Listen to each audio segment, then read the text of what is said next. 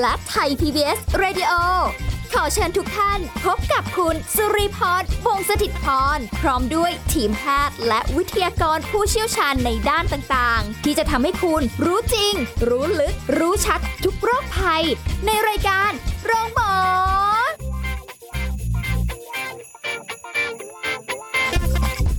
วัสดีค่ะ คุณผู้ฟังคะขอต้อนรับเข้าสู่รายการโรงหมอค่ะ วันนี้เรามาพบกันเช่นเคยนะคะในช่วงเวลาดีๆ แบบนี้เราก็ได้เวลาที่จะต้องดูแลสุขภาพกันเช่นเคยแล้วค่ะ วันนี้สุรีพรรับหน้าที่เช่นเคยนะคะเอาล่ะสิ่งที่เราจะคุยกันในวันนี้เป็นอีกเรื่องหนึ่งค่ะที่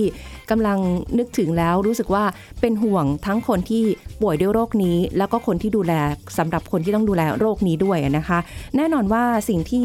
หลายคนป่วยเจ็บป่วยขึ้นมาเนี่ยก็ต้องมีคนดูแลโดยเฉพาะบางโรคอย่างโรคอัลไซเมอร์ที่เราจะคุยกันในวันนี้ แล้วคนป่วยและคนดูแลจะต้องปฏิบัติตัวอย่างไรบางที อาจจะเป็นเรื่องยากลำบากนะคะเดี๋ยววันนี้เราจะคุยกับผู้ช่วยศาสตราจารย์ดร สุภลักษ์เข็มทอง นักกิจกรรมบำบัดคณะกายภาพบำบัดมหาวิทยาลัยมหิดลอาจารย์ป๊อปสวัสดีค่ะ สวัสดีครับ คุณลีครับค่ะครับผมค่ะอาจารย์คะวันนี้เราคุยกันอีกเรื่องหนึ่งที่จริง ๆ ก็เคยเกริ่นไว้กับอาจารย์ก่อนหน้านี้ว่าสนใจเรื่องนี้มาก เพราะว่าคนที่ป่วยเป็นอัลไซเมอร์เนี่ยค่ะอาจารย์เขาก็ต้องบอกว่าเป็นคนที่คือมันจะมีลำดับของการเกิดโรคในช่วงแรกๆอาจจะยังไม่ค่อยเท่าไหร่ค่ะ แต่พอระยะกลางๆ ไปเรื่อยๆเนี่ยความทรงจำการช่วยเหลือตัวเอง หรือแม้กระทั่งเรื่องของการดูแลตัวเองทุกอย่างเนี่ยมัน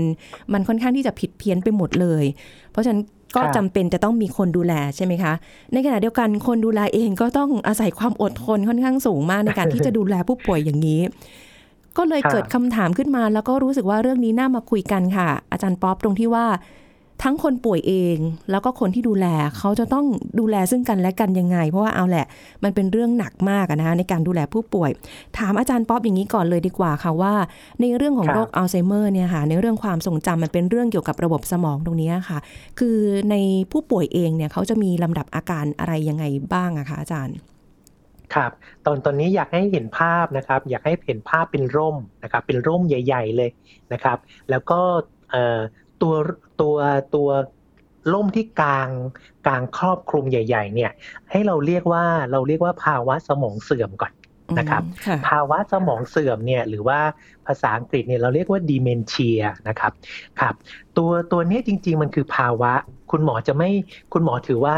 จะไม่จะไม่ได้วินิจฉัยว่าเป็นภาวะสมองเสื่อม แต่คาว่าภาวะเนี่ยมันจะมีอยู่ประมาณ 80 ถึงเกาะ90นะครับโรคนะครับอยู่ภายใต้ร่มนั้น อืมโอ้ใช่คราวนี้80ถึง90อ่าโรคนั้นเนี่ยก็ก็บ้านเราก็ต้องต้องเราก็ขาดแคลนคุณหมอที่เชี่ยวชาญเหมือนกันนะครับ คุณหมอจะต้องเชี่ยวชาญแล้วก็ติดตามอาการอย่างใกล้ชิด เพราะว่ามันมีการเปลี่ยนแปลง และมีสาเหตุเยอะแยะมากค่ะภายใต้ร่มใน 80ถึง90 โรคเนี้ย ให้เราแบ่งเป็น 2 กลุ่มใหญ่ ๆ คือกลุ่มหนึ่งคือเป็นอัลไซเมอร์ กับอีกกลุ่มหนึ่งคือไม่ใช่อัลไซเมอร์อื มมีมีสองกลุ่มนี้ใช่ไหมคะใช่ใช่อ๋อในภาวะสมองเสื่อมเนี่ยแบ่งเป็นกลุ่มที่เป็นอัลไซเมอร์กับกลุ่มที่ไม่ใช่อัลไซเมอร์ค่ะอัลไซเมอร์พูดง่ายๆนะครับพอดีพอดีเป็นชื่อของคุณหมอนะครับเป็นแล้วเขาก็บอกว่าเป็นอาการหลักๆก็คือ มีอาการจำที่ที่หลงลืม เขาใช้คำว่าหลงและลืมนะครับค่ะหลงด้วยลืมด้วยอืมแล้วก็พัฒนาจนเป็นช่วยเหลือตัวเองไม่ได้ค่ะ แต่ว่าที่ไม่ใช่อัลไซเมอร์เนี่ยยกตัวอย่าง ยกตัวอย่างก็เช่น ถ้าเราอ่าติดสุรานะครับ ติดสุราเรื้อรังจนจำไม่ได้ อันนี้ก็เป็นตัวอย่างหนึ่ง หรือว่าเป็นพาร์กินสันโรคค่ะพาร์กินสันนะครับค่ะก็จะเป็นเซลล์ในสมองนะครับ ที่ที่โดพามีนเขาทำงานไม่ดีนัก มันก็จะมีสันๆ แล้วก็มีอาการจำไม่ได้มหรือว่าจะมีพวกอาการพวกโรคหลอดเลือดสมองต่างๆสุโดยเฉพาะหลอดเลือดส่วนหน้า ก็จะค่ะจำไม่ได้มีพฤติกรรมอารมณ์แปลกๆด้วยอย่างเงี้ยค่ะมันก็จะเป็นอีกกลุ่มหนึ่งที่ไม่ใช่อัลไซเมอร์อ๋อถ้างั้นหมายความว่าจริง ๆ แล้วอัลไซเมอร์เนี่ยมันเป็นโรคที่เกี่ยวกับสมองโดยตรงเลยที่เกิดจากเรื่องของความผิดปกติของสมองที่มันอาจจะเสื่อมไปอ่าอาจบางคนอาจจะเป็นหรือบางคนอาจจะไม่เป็นก็ได้ใช่ไหมคะ ใช่จะต้องอืมแยกออกว่า คนไหนอยู่ในอัลไซเมอร์จริงๆค่ะนะครับซึ่งจริงๆแล้วอัลไซเมอร์เนี่ยเขาก็บอกว่าถ้าถ้าทันทีที่คุณหมอมั่นใจและวินิจฉัยและโดยเฉพาะคุณหมอที่เชี่ยวชาญนะนะครับ ทางระบบประสาท หรือทางด้านวิทยาศาสตร์ผู้สูงอายุทางระบบประสาทอัลไซเมอร์เลยนะครับเขาก็บอกว่าจะมี 4 อย่าง 4 อย่างที่ต้องเตรียมตัวเตรียมใจนะ ค่ะอืม เพราะว่าอาการจริง ๆ แล้วเนี่ยผู้ดูแลกับผู้ที่ได้รับวินิจฉัยเริ่มแรกที่เป็นอัลไซเมอร์เนี่ยจะต้องอยู่ร่วมทุกข์ร่วมสุขกัน8ถึง12 ปีนะครับผมโอ้ระยะเวลาค่อนข้างนานมาก นานนะครับ นานนะครับคือมันดัอาจงจะนั้นจะต้องเข้าใจอยู่4ประเด็นเลยค่ะ อืม ประเด็นที่หนึ่งก็คือให้เข้าใจว่าสมองทั้งซีกซ้ายซีกขวาเนี่ย มันจะเริ่มเสื่อมและตายลง จะบอกว่าสมองมันเสื่อมแล้วฝ่อลง หรือตายลงค่ะอันนี้ลันแรกเลยนะที่ต้องเตรียมตัวเตรียมใจมอันที่สองคือมันมันแก้ไขไม่ได้เพราะมันฝ่อแล้วค่ะมันฝ่อแล้วมันตายแล้วเนาะค่ะอันที่สามเนี่ยมันจะแย่ลงเรื่อยๆ ในช่วง8ถึง12ปีเนี้ยแย่ลงและเรื่ยๆอันสุดท้ายอืมค่ะใช่และอันสุดท้ายก็คือวาระสุดท้ายก็คือ จะหลงและจะลืมค่ะจำอะไรไม่ได้เลยนะฮะแสดงว่ามันจะค่อยๆเริ่มเป็นระดับระดับไป ใช่แต่มีว่าหกระดับด้วยกันหกระดับด้วยกัน แต่ว่ามันจะค่อยๆอยู่ในสี่ช่วงสี่แปดตัวนั้นใช่ถึง12สี่ปีตัวสี่ตัวแปดถึงสิบสองปีจะมีอืมหกระดับค่ะเอาง่าย ๆ เอาง่าย ๆ จริงๆ อย่างคุณพ่อผมเนี่ยก็ก็เป็นระดับแรกๆแหละ ระดับแรกๆอาจจะเป็นอาจจะไปที่สองหรือสามบ้างบางส่วน คือให้เราให้เราดูเช็คหกระดับดีๆแล้วกันนะฮะค่ะหกระดับต่อไปนี้ผู้ดูแลคอยสังเกตแล้วคอยบันทึกไว้ มันจะมันจะช่วยในแง่ของการไปพบคุณหมอตามนัดนะฮะแล้วก็การฝึกกิจกรรมบำบัดด้วยค่ะระดับแรกเนี่ย เอาเป็นว่า ถ้าคุณหมอบอกว่าเป็นอัลไซเมอร์ เนี่ย ระดับแรก ๆ เนี่ย มันยังมันยังเขายังคิดยืดหยุ่นได้เนาะอืม เขายังคิดเรื่องบางเรื่องที่คิดยืดหยุ่นบางทีคิดบวกกว่าเราก็มีนะอ๋อนะครับนี่เราเรียกระดับแรกค่ะยังยังคิดคิดยืดหยุ่นคิดบวกได้ค่ะเขาเพียงแค่สงบสงบ อาจจะพูดน้อยลง อย่าอย่าไปคิดว่าเขาเขาเขาเขาไม่รู้เรื่องอะไรเขารู้เรื่องอยู่นะครับ ระดับที่หนึ่งเนี่ยโอ้แสดงว่าจุดตรงเนี้ยมันเหมือนกับว่าเป็นจุดเริ่มต้นในการสังเกตค่ะ เพราะว่าอย่างที่อาจารย์ป๊อปบอกว่า อืมใช่เขา บางทีเขาคิดบวกเขามีความยืดหยุ่นเนี่ย เราเราดูไม่ออกอะค่ะ เราแยกไม่ออกด้วยซ้ำไป ถ้าเราไม่ได้สังเกตจคือริงๆเขาแล้วจะว่าพูดน้อยลงเขาจะพูดน้อยลง เพราะว่ามันจะเริ่มจากสมองซีกซ้ายเนี่ย โดยเฉพาะคนไข้ 90%เนี่ยสมองซีกซ้ายเนี่ยจะมีปัญหาเรื่องการสื่อสารเนาะดังนั้นเขาก็เขานึกคำไม่ออกหรอก แต่บางทีเขาปิ๊งแวบขึ้นมาเขาก็จะบอกบอกความคิดที่ดีๆนะ บางทีเราเราคิดเยอะเกินไปเขาเขาคิดเยอะไม่ได้ไงค่ะเขาคิดเยอะไม่ได้เขาไม่รู้จะพูดยังไงเขาก็ต้องค่อย ๆ แบบ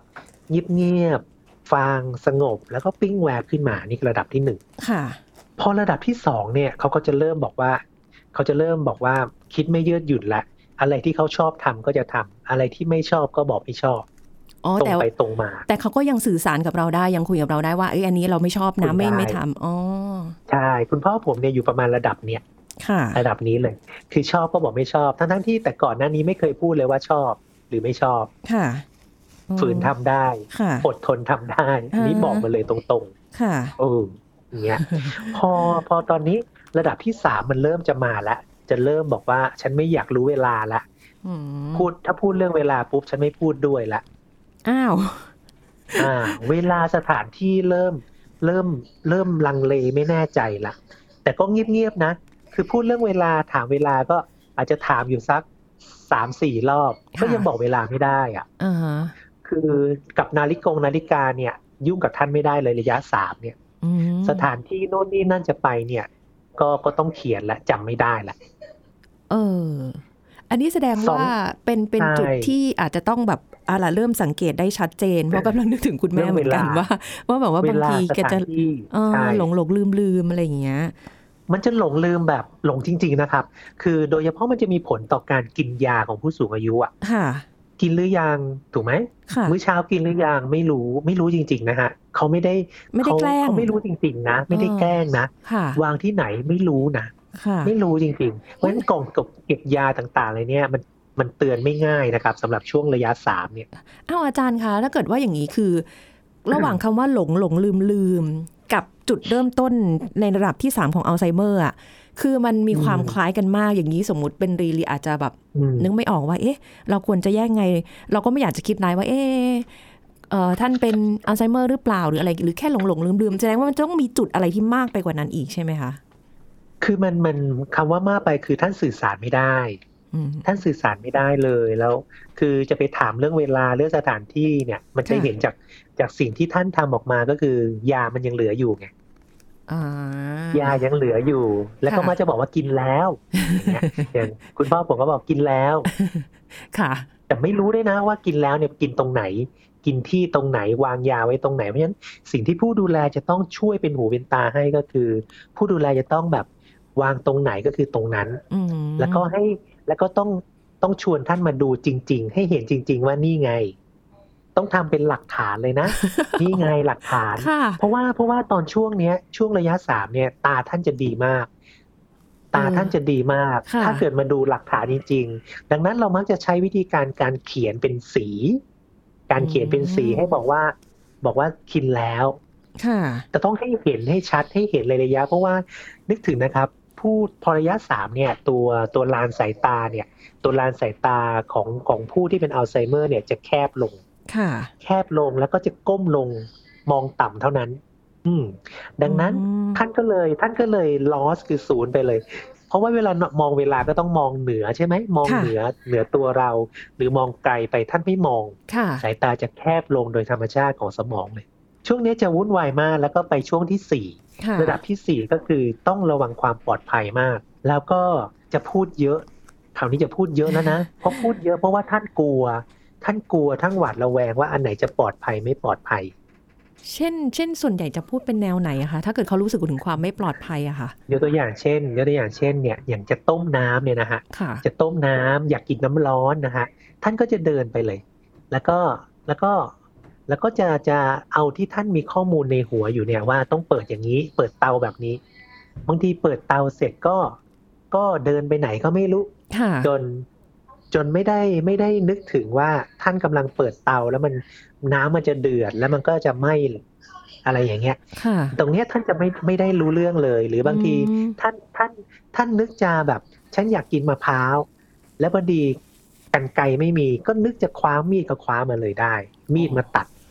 แล้วตัดเสร็จนึกถึงเมื่อกี้ที่เราพูดคือสายตาก็จะไม่ได้มองกว้างไกลนัก มันก็ค่ะโอกาสอุบัติเหตุได้งั้นตอนช่วงช่วงระหว่างอะไรเงี้ยครับ ก็ต้องก็ต้องเราเป็นคนถามให้ชัดเลยว่า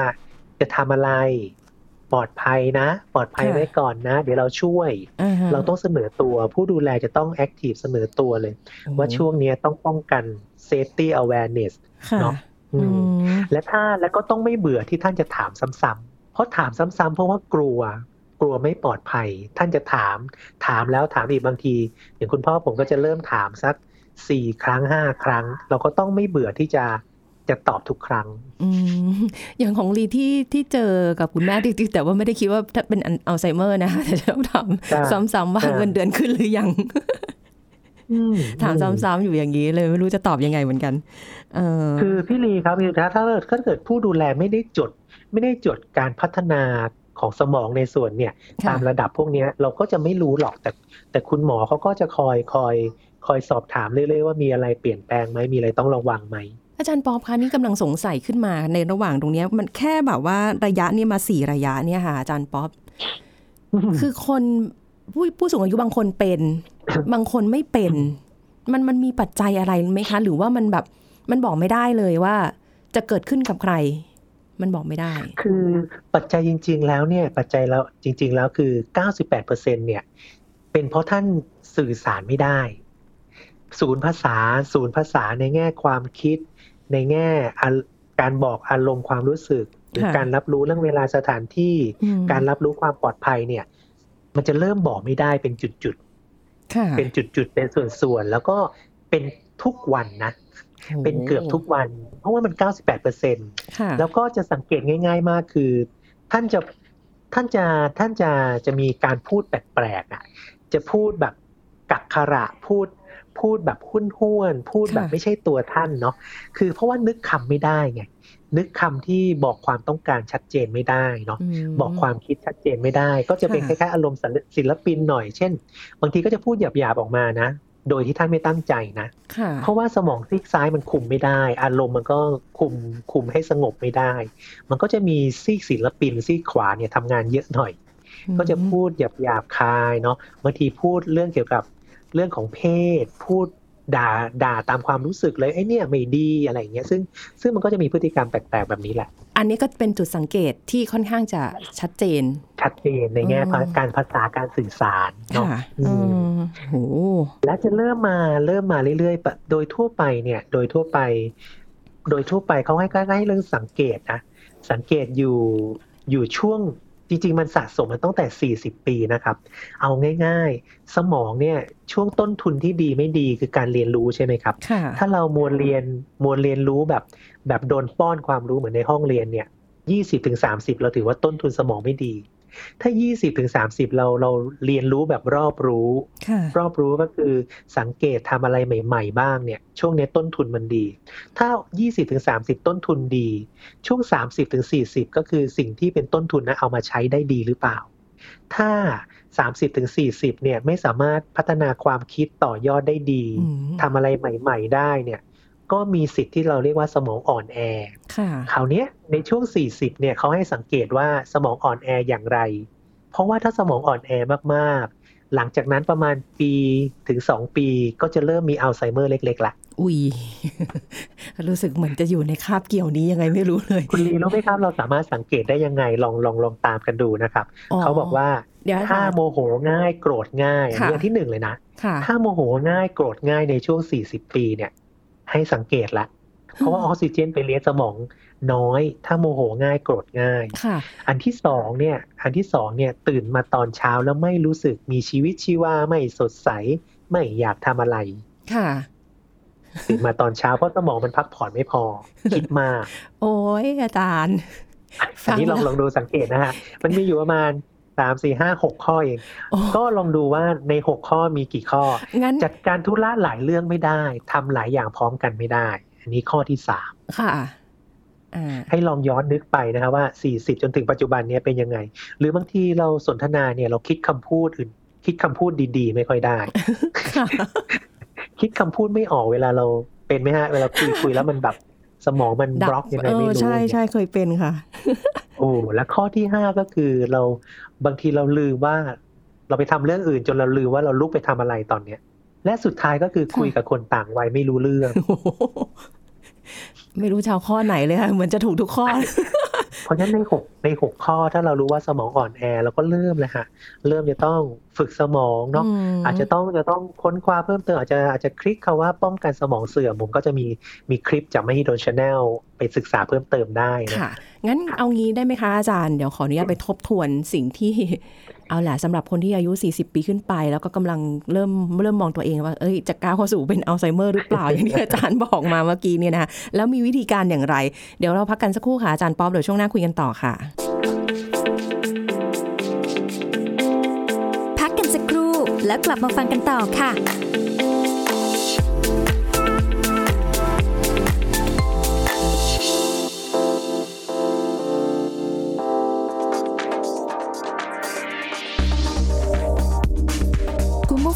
จากการที่มีผู้ลักลอบนำเนื้อหมูมาปลอมแปลงให้เหมือนเนื้อวัวจำหน่ายผู้บริโภค และมีการประกาศขายผ่านช่องทางออนไลน์ โดยมีลักษณะเป็นเนื้อแช่แข็ง ส่งไปยังร้านชาบู ร้านขายเนื้อวัวต่างๆ นั้นทำให้ใครที่ชอบบริโภคเนื้อวัวก็ต้องสังเกตเนื้อวัวว่า เป็นเนื้อวัวแท้หรือไม่ คือเนื้อวัวแท้จะมีลักษณะสีแดงสด เนื้อแน่น ลายเส้นไม่หยาบ ใช้นิ้วกดดู เนื้อจะยืดหยุ่นไม่มีรอยบุ๋ม ต้องไม่มีเม็ดสีขาวคล้ายเม็ดสาคู เพราะเป็นตัวอ่อนของพยาธิตัวตื่นสำหรับเนื้อสันควรมีสีแดงสด และมีมันปรากฏอยู่เป็นจุดเล็กๆ ลักษณะของไขมันแตกง่าย ไม่มีกลิ่นเหม็นเปรี้ยว ไม่มีเมือก เมื่อวางไว้จะมีน้ำสีแดงออกมา ดังนั้นการเลือกซื้อเนื้อวัวแต่ละครั้ง ควรเลือกซื้อจากแหล่งที่มีการรับรองมาตรฐานตลาดสดน่าซื้อ หรือจะสังเกตจากตราประทับบนหนังสัตว์ที่ชำแหละจากโรงฆ่าสัตว์ที่ได้รับการรับรองจากกรมปศุสัตว์หรือร้านที่มีใบรับรองของฮาลาลควรสวมถุงมือหรือใช้ที่คีบเนื้อสัตว์ ไม่สัมผัสเนื้อสัตว์โดยตรงนะคะ และเมื่อนำเนื้อสัตว์มาปรุงเป็นอาหาร ควรทำให้สุกร้อนอย่างทั่วถึงเพื่อความปลอดภัย ขอขอบคุณข้อมูลจากกรมอนามัยกระทรวงสาธารณสุข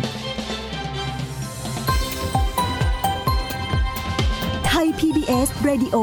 วิทยุข่าวสารสาระ เพื่อสาธารณะและสังคม คุณกำลังฟังรายการ โรงหมอ รายการสุขภาพเพื่อคุณจากเรา กลับมาคุยกับอาจารย์ป๊อปกันต่อค่ะ คุณผู้ฟังคะสำหรับเรื่องของผู้ป่วยอัลไซเมอร์นะคะนี่ก็คือเรียกได้ว่าเรามีจุดสังเกตเนาะแล้วก็การที่จะก้าวเข้าไปสู่ในในอนาคตของหลาย ๆ คนที่อาจจะมีความเสี่ยงนะ ซึ่งโรคอัลไซเมอร์เนี่ยเป็นโรคทางสมองที่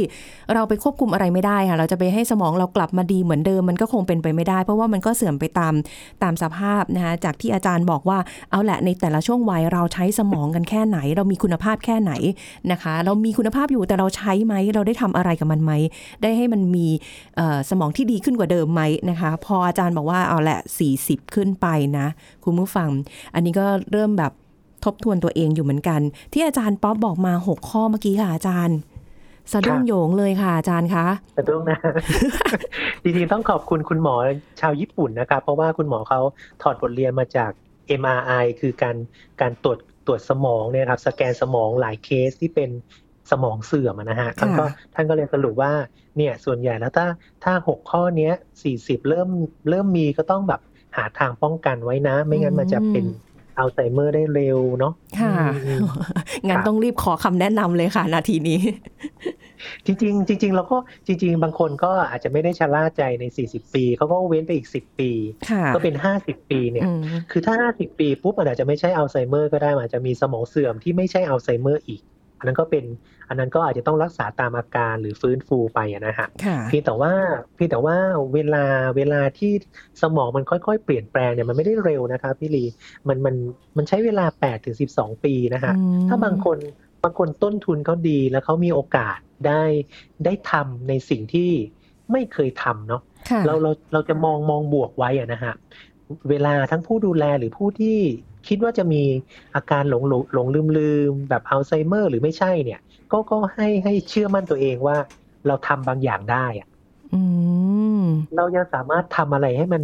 ให้มันดีได้ในชีวิตที่เหลืออยู่ อะ เพราะว่าค่ะมันมันใช้เวลาใช้เวลาแล้วก็แล้วก็มันมันมันไม่ใช่อยู่ดีปุ๊บปั๊บมันจะมันจะมันจะแย่เลย มันค่อยๆเป็น ค่อย ๆ ไปค่ะแล้วเราสังเกตได้หกระดับเมื่อกี้ค่ะอย่างสี่ระดับแรกเนี่ยเราเราพอเห็นเป็นบางช่วงๆนะฮะค่ะก็ก็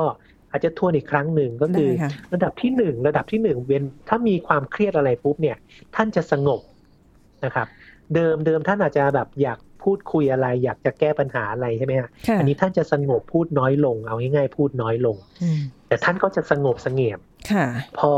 แต่พอสักพักมันเริ่มแล้วเริ่มจะมีอารมณ์เกิดขึ้น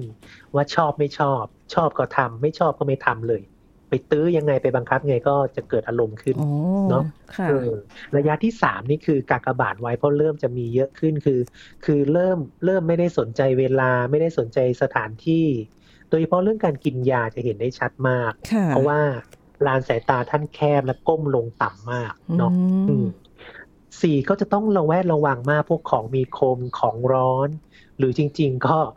ทุกอย่างที่มันอันตรายภายในบ้านเนี่ย ก็ต้องก็ต้องมีคนคอยคอย คอยตอบคำถามท่านเพราะท่านจะถามเยอะมาก ค่ะอืคราวนี้มาระยะที่ห้าเนี่ยจะเริ่มจะเริ่มมากขึ้นแล้วค่ะระยะที่ห้าเราเรียกว่า เราเรียกว่าทักษะการใช้กล้ามเนื้อเล็ก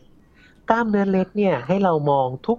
ทุกอย่างที่อยู่บนใบหน้าเราเนี่ย คือเราเรียกว่ากล้ามเนื้อเล็กค่ะตั้งแต่ตานะฮะตา การใช้ตา การใช้ลิ้น การใช้ริมฝีปาก การ ใช้ฟัน การใช้หูจมูกนี่คือกล้ามเนื้อเล็กรวมทั้งค่ะการใช้มือด้วย อันนี้คนดูแลจะเครียดมากเพราะว่าท่านหยิบจับอะไรท่านก็จะตกแตกหล่นค่ะเนอะโอ้อะไรอะไรที่แบบอะไรที่แบบแตะแตะนู่นนี่นั่นต้องพิถีพิถันใช้อะไรเงี้ยท่านจับไม่ได้เลยค่ะอืมอืมอันนี้อันนี้เริ่มแย่ลงมาก ๆ แล้วอันนี้ ต้องระวังเลยเนาะค่ะอืมต้องระวังหรือช่วยท่าน ช่วยท่านโดยไม่ดุท่านนะ เพราะถ้าดุปุ๊บท่านก็ท่านก็เคลี้ยงใส่เราง่ายๆเหมือนกันโอ้ยเช่นคือเช่นสมมติตัดเล็บเนาะค่ะตัดเล็บแล้วท่านก็ท่านก็จะตัดช้ามากอะไรเงี้ยเนาะโอ้เพราะว่าตากับมือมันไม่ได้ ถ้าเราไปไปเร่งๆท่านบางทีท่านก็จะโยนใส่เราได้อืมเห็นโดยใจไม่ได้ตั้งใจ เห็นใจทั้งคนป่วยโดยไม่ได้ตั้งใจเนาะจริงๆตายดังนั้นเนี่ยค่ะตรงช่วงเนี้ยเขาบอกว่าคนดูแลจะต้องฝึก อานาปานสติหรือฝึกการมีสตินับลมหายใจไว้นะโอ้โหวิค่ะธีการวิธีการนับลมหายใจเนี่ยเขาก็บอกว่าให้เพื่อให้มันโล่งและคลายจริง ๆ ในในการดูแลผู้ป่วยอัลไซเมอร์ ก็คือหายใจเข้าออกค่ะนับหนึ่งอืมไปเรื่อยๆจนถึงสิบใช่ไหมครับค่ะแล้วก็ก่อนจะตั้งสตินะครับ ก็คือนับถอยหลังมาอีก หายใจเข้าออกนับสิบแล้วใช่ไหมครับ เข้าออกเป็นเก้าเข้าออกเป็นแปดย้อนกลับมาเป็นถึงหนึ่งอืมถอยหลังเพื่อจะเริ่มต้น เพราะว่า เพราะว่าคนดูแลถ้าเราไม่ไม่ไม่ทำแบบเนี้ยค่ะเขาก็จะรู้สึกแบบ ป่วยเครียดมาก ๆ เลยอ๋อเข้าใจเลยค่ะ อืมเห็นและสุดใจท้ายคือระยะค่ะที่หกระยะที่หกนี่คือท่านจะไม่อยู่นิ่งเลย จะเคลื่อนไหวแบบไม่ได้ตั้งใจ อาจจะเดินออกจากบ้านโดย โดยไปไหนก็ไม่รู้โอ้เจอในข่าวเหมืนบ่อยเหมืนเคลื่อนไหวเบอร์เบอร์ไปเลย แล้วก็ไม่หลับไม่นอนนะฮะระยะที่หกสุดท้ายเนี่ย